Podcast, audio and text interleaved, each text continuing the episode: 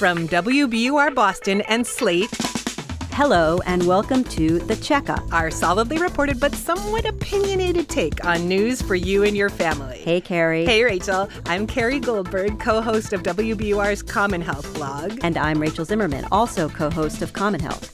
This week's episode is called Shots, a vaccine update. And in it, we hope to have a calm, fact based discussion about the flu vaccine, the HPV vaccine, and related infectious disease topics that tend to push people's buttons. Yes, Rachel, even if we make no mention of Jenny McCarthy, The increase is ridiculous, you guys. Look at it, it's plain and simple. It's bullshit. No, it's Yes, it is. Excuse me. Too many shots too soon. But do you have vaccines you do tend to rile some people up, especially parents. Oh, yes. Well, Carey, it's getting a little nippy outside, and I gather some states have already reported their first cases of the flu. It's particularly cropped up in the LA area already. Hmm. But let's begin with some overarching flu numbers. You know, it's easy to say, oh, it's just the flu. It's a few days of misery, no big deal. And it's true that flu is incredibly common. Like tens of millions of Americans get it every year, and it's usually fairly mild. But flu is also a killer. On average, a couple of hundred thousand people are hospitalized every year, and about 24,000 die, including usually a few dozen children. That's why the health authorities have been telling us over the last several years to get vaccinated pretty much every year. And this year's vaccine instructions are actually a bit different than before. My understanding is that consumers will have a few more choices on what type of flu vaccine we can choose. Right, you can almost go flu vaccine shopping at this Oh, point. that It- sounds like fun. and that can get a little confusing, but that's no reason not to get one. In fact, it's more reason to get one. So, for the lowdown on flu vaccines, I got in touch with the CDC, and they connected me with Dr. Michael Young, who's a medical officer in their National Center for Immunizations and Respiratory Diseases. Hi, Carey. Hello, hello. So, it's okay to call you a flu expert, flu Yes. vaccine expert. Okay. Yes. So, first of all, I'm seeing these ads for flu vaccines in pharmacies already. You know, it seems ridiculously early. Flu season doesn't even peak till like January. And also, doesn't the vaccine wear off after a while? So, I'm thinking maybe I'll get it, but not now. I think a lot of people put it off. But the fact of the matter is, the best time to get an influenza vaccine is before the season starts, not during the season. And influenza seasons are very unpredictable from year to year. Hmm. Early as last year, we saw a season that started a month earlier than it typically starts. So we don't know when the season's going to start. That's why we're encouraging folks to go out and get vaccinated as soon as they can. And what about the wearing off thing? The influenza vaccine should last throughout one entire influenza season, even if someone gets vaccinated in early October. What if I were to say, well, I already got one last year, so do I really need to get another one? There's some overlap from year to year in the virus strains that are in the vaccine, but it's really important to recognize that you could very well be exposed to a different influenza this year and be protected by this year's vaccine if the vaccine contains that virus in it to provide that protection. It's also why we recommend if you're one of those people who puts off vaccination and you happen to get the flu early in the season, you can still get the flu, just a different virus later in the season. Mm. So we'd still recommend folks get vaccinated, even if they think they've had the flu this year. Okay, now this year is too confusing. there's the nasal vaccine, there's this new quadrivalent vaccine, there's some kind of super vaccine for old people. So there's too many choices. And what if my clinic doesn't have the exact vaccine that I should get? Let me just make it very simple. Good. Get vaccinated and get vaccinated early. We don't have a recommendation um, as far as what vaccine you should get. As long as you get vaccinated, you're going to be protected. And I'd say that the the number of options out there really is a nice opportunity for folks to get vaccinated um, if they otherwise might not get vaccinated. There's an option for folks who don't like needles. There's they could get a nasal spray. There's now an option for folks who really have had bad allergic reactions to egg proteins. There's a completely egg free option that those folks could elect. And as you said, there's an option for older people, um, the high dose option. That, that may be a, a great fit for them because they need a little bit more protection due to their natural protective immunity waning a little bit as they age. So here I am, a good comparison shopper. Doesn't it make sense for me to try to get a quadrivalent vaccine with four strains in it instead of just three? The quadrivalent four strain vaccine is intended to provide a broader protection. It protects against an additional influenza B. Mm-hmm. But the trivalent offers great protection as well. It includes protection against one influenza B and two influenza A's. And if that's all that your provider has when you're going in to get vaccinated, we would recommend that you take that vaccine when you're there. Okay. So there have been studies that came out recently that, in fact, even on the CDC's own weekly morbidity and mortality report, the, the last year's vaccine was only 56% effective against the virus for people who were over six months old and virtually ineffective for people over 65. So, like, really? I should go ahead and get it anyway? Those are um, interesting numbers. I think two things. 1st mm-hmm. of all, the vaccine is still the best way to prevent you from getting influenza. And I think we need to take a close look at the vaccine effectiveness numbers to make sure that folks understand what they mean. If the effectiveness number is, let's just say 50%, for example, it doesn't mean that if you take the vaccine, you have a 50 50 chance of getting the flu that year. Right. What it does mean, though, is if you take two people you give one person the vaccine and the other person says, I don't need the vaccine, I don't want to get it, the person who's vaccinated has a 50% less chance of getting the flu and having to go to the doctor for their influenza. And that's a pretty big reduction in risk. Okay, cool. I'm going to throw two last ones at you. And these are just things that I hear people say. One is, oh, I don't need the vaccine. I never get the flu. Well, we hear a lot of people say that they never get the flu, so they don't need the vaccine. And and I don't want to force anybody to get a vaccine if they um, if they don't want to elect that. But we we also re- need to recognize the protection that getting a vaccine will provide others, particularly those who are at high risk of mm-hmm. bad outcomes from flu. This group includes folks with underlying medical conditions like asthma or heart disease, people over 65, and people under five years of age. If you think you're not going to get the flu or you're okay getting the flu, you'll just deal with it because you're a young, healthy person. But you live with somebody who's a, a young child or maybe has an underlying medical condition. You can help protect them from mm-hmm. influenza by getting vaccinated, so you're less likely to get the flu, and therefore you can't pass it on to people who are at increased risk of being hospitalized or dying from flu. Is it possible to transmit flu without having symptoms yourself? It's very unlikely. Okay. We know that um, you can transmit influenza before you start to show symptoms, though. So oh, if you point. get the first first day or so of being infected, you may not have a fever or cough or sore throat, but you can you're still infectious and you can still pass that on to someone else before you know you have the flu. Mm-hmm. And last one that I hear from people is, oh, I'm not getting the flu vaccine. I got it one time and then I got the flu. And I think the vaccine gave it to me. There's a, a couple ways to answer that question. I'll start by saying it's still possible to get influenza after you've been vaccinated, and there's several reasons for that. What happens is we know that it takes about two weeks after the vaccine to become fully protected. And if somebody waits a little bit until the season has started, gets their vaccine, but then gets exposed to somebody who has the flu before two weeks passes, they could get infected because they didn't give themselves enough time. Mm-hmm. We also know there's lots of respiratory viruses that circulate in the fall and winter, and folks who get the vaccine and come down with a fever and cough may think that they have the flu when they really just have a cold. Mm-hmm. The flu vaccine cannot give you the flu because it just dead. doesn't happen. Okay. Uh-huh. It's uh, the vaccine includes either a a killed version of the virus or a component that's been altered in a way such that it's not infectious. There, there's one vaccine formulation that's brand new this year that's a purified protein vaccine, and it contains a small part of the influenza virus, just a, a, protein essentially, and that helps provide immunity from influenza. So it's non infectious, it cannot give you uh, influenza, and in fact, none of the vaccines can give you influenza. Okay, because I believe I've seen on the nasal vaccine, it does say that it has live vaccine or something like that, right? Yes, and the acronym is LAIV for live attenuated influenza vaccine, and the attenuated means it's been changed in a way so it's not infectious.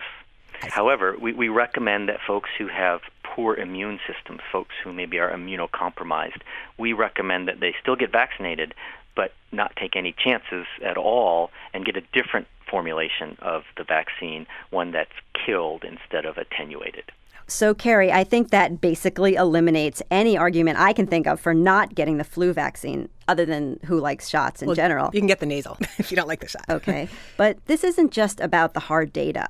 For you, flu is pretty personal, right? Yeah, Rachel. In in 2008, my oldest friend's 15-year-old son, who was a healthy, brilliant, wonderful kid, was hit by a fluky combination of flu and a resistant bacteria called MRSA. And overnight, he went from a mild flu to being literally at death's door, and he died at age 15. This musically talented math whiz who had like such a sunny personality. He he just made everyone around him smile. Oh God, a Now, nightmare. it was unspeakable. And his parents are fantastic parents, but he had not been vaccinated against flu because that was not the recommendation back then. It was only the next year that the CDC started saying virtually all kids should get the vaccination. Oh my God, what a horrific story. But here's the thing about vaccines. As you can attest, it's very intimate and personal. It's about your kid's health. So even the people who are against vaccines, just to give them the benefit of the doubt, their passion and deep emotions come simply from wanting to protect their kids. And it's obviously something you and I both can relate to as moms, as parents. I mean, you'd fight to the death for your child. Of course. So, speaking of our kids, we in fact both have daughters around the same age. Mine's 10 and a half, and yours? All right, mine's 11, and she's kind of in that last sweet, tweeny, pre adolescent time. Just the time that doctors recommend girls get the HPV vaccine. Although my doctor has not mentioned it to me yet. Really? See, that I think is part of the problem. So here's a little background. HPVs are human papillomaviruses, and they are the most common sexually transmitted disease in the U.S., with about 79 million Americans infected and about 14 million new infections every year. Wow, that's like almost everybody who ever has sex. Right, yeah. And so these viruses are transmitted through skin to skin contact during vaginal, anal, and oral sex. But here's the thing there are a bunch of these types of viruses, and many can clear from the body on their own. Others cause genital warts, which are bad enough, but the high risk types cause cancer, notably cervical cancer, and also anal, vaginal, penile, and oropharyngeal cancer. And actually, public health officials say that HPV has now replaced smoking and drinking as the primary cause of throat and mouth cancers. Wow, yikes. So the HPV vaccine has been shown to be effective against them and could prevent all these cancers, right? Right, Carey. The vaccine's given in three separate shots, and it's for girls and boys starting around age 11 or 12 before, hopefully, they've had sex. I hope not. It's been on the market for about seven years, and over that time, public health officials say there have been no major serious safety concerns. And yes, Carey, it's been remarkably effective. But I haven't had my kid vaccinated yet, and I'm usually pretty vigilant about vaccines. Well, Carey, you're definitely not alone. Over the summer, the CDC came out with a report that said only about half of girls got one or more doses of the HPV vaccine, and a little more than a third got the complete three dose series. Now, to better understand why parents aren't getting vaccines for their kids, I called Dr. Carolyn Roy Bornstein. She's a pediatrician in Haverhill, Massachusetts. there's been a lot of new vaccines coming down the pike and it's overwhelming and confusing for doctors to keep track of all these and and some of the diseases that we protect children against on the face of it seem benign chickenpox for example um, and there's a wariness I think it was easier for me as a pediatrician to um, deflect concerns when they were specific. When it was Dr. Bornstein, what I heard there's a link between MMR and autism, I'm really scared about that. That's a specific concern that I can attack with specific research, lots of good studies. But, you know, a vague concern, I'm just worried. There's just a lot of vaccines. I don't know what's in them. You know, that's a little harder to defend. And so I find myself going back to the disease that we're actually trying to present. And in my opinion, this is a really exciting vaccine. It's a potential anti cancer vaccine, which is, to me, pretty exciting. Right. The HPV vaccine seems to be fairly safe, very effective. Why are parents telling you that they're not getting their kids vaccinated? Well, I think some of it is just logistics. You're asking a child at age 11 or 12 to come in for three separate visits at an age where they typically only come in once a year. Right. But you're right, it's more than that. It's more than just logistics. And I think part of it has to do with a lack of urgency.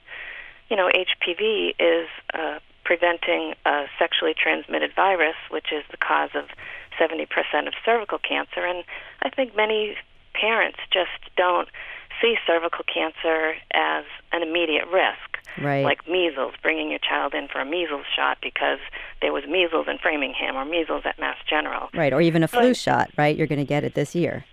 Yeah, there's no real immediate benefit that parents can see. Mhm. It seems like it's a far way off. I don't need to do that right now. She's Right. not sexually active. Aha. But the sexual aspect of this vaccine makes it unusual and perhaps makes parents a little wary, right?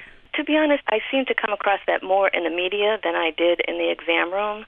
Um, but there was this notion that, or this question, you know, if we're offering girls a vaccine, and I, I should say it's being offered to boys and girls now. Right. But if we're offering girls a vaccine that protects them against a sexually transmitted virus, will they, in their minds, extrapolate and think I'm protected against every sexually transmitted virus, and so I can go have sex with impunity? And there has actually been research to um, refute that and to say that that doesn't happen. The age at sexual debut is no different in vaccinated versus unvaccinated children. Right.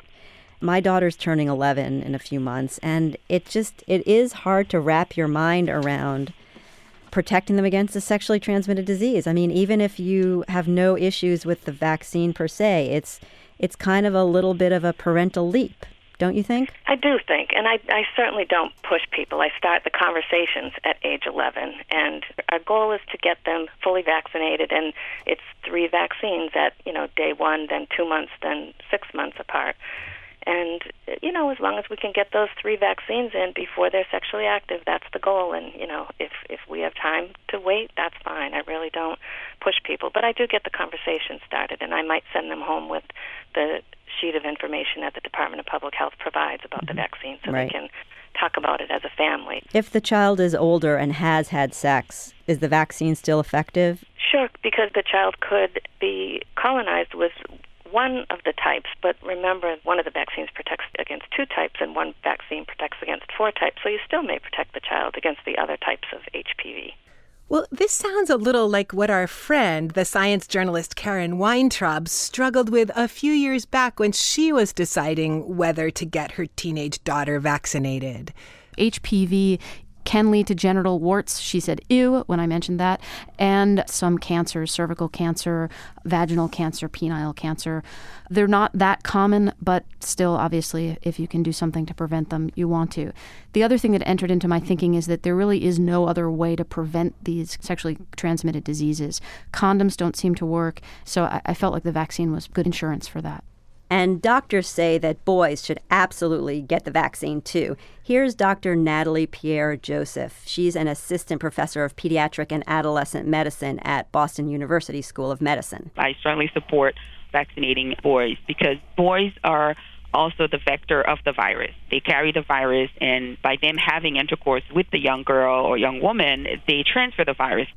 Okay, Rachel, that brings us to men, and in particular to the actor Michael Douglas. Oy. He, yeah, he made some headlines recently when he, well, well, here's Whoopi Goldberg, no relation to me, Carey Goldberg, on the TV show The View. You know, Michael Douglas is now saying that his throat cancer was caused by oral sex. Sa- saying, and I, wait, let me give you his quote. He said, without wanting to get too specific, this particular cancer is caused by HPV, which is something that actually comes about from cunnilingus.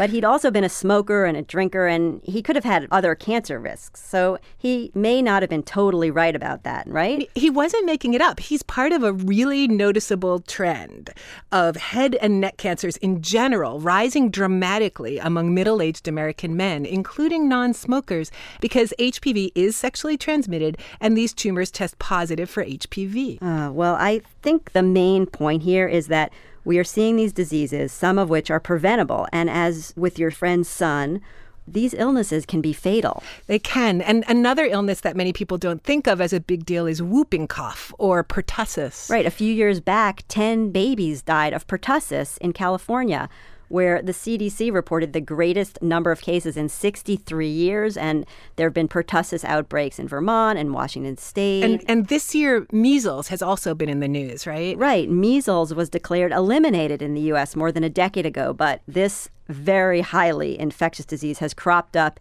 in communities with low vaccination rates. Most recently, North Texas. Oh, yeah, yeah, they had that mega church situation, right? Right. That was the Eagle Mountain International Church near Dallas. 21 people, the majority of whom had not been immunized, got measles. One former church member told the AP, quote, to get a vaccination would have been viewed by me and my friends and my peers as an act of fear. So I have to say that my attitude is if you don't get your child vaccinated against things like measles, that becomes an act of fear for me because Yes, your yes. child is likely to catch a disease and spread it to my child. It could get through the chinks of the protection that my child gets from the vaccines that we get. And that is the very concept of herd immunity. The more people in a community don't get vaccinated, the more everyone's at risk because, again, vaccines don't offer perfect protection and the disease can get a foothold. Well, Rachel, since I share this teeny tiny recording studio with you and our producer, George, I just want to pledge to both of you that I will get the flu vaccine really soon. okay, and I wash my hands every time we come in here, Carey. Oh, good. So that's it for this week's checkup. Next week, we'll delve into the delicate topic of how very hard it is to talk back to your doctor. Yeah, like, why do I clam up when I see a white coat? Right. Yeah. the checkup is produced at WBUR, Boston's NPR news station. Our producer is George Hicks, The executive editor of WBUR.org is John Davidow. and the executive producer of Slate Podcasts is Andy Bowers. Thanks for joining us. I'm Rachel Zimmerman. And I'm Carey Goldberg. See you next week, Rachel. See you, Carey.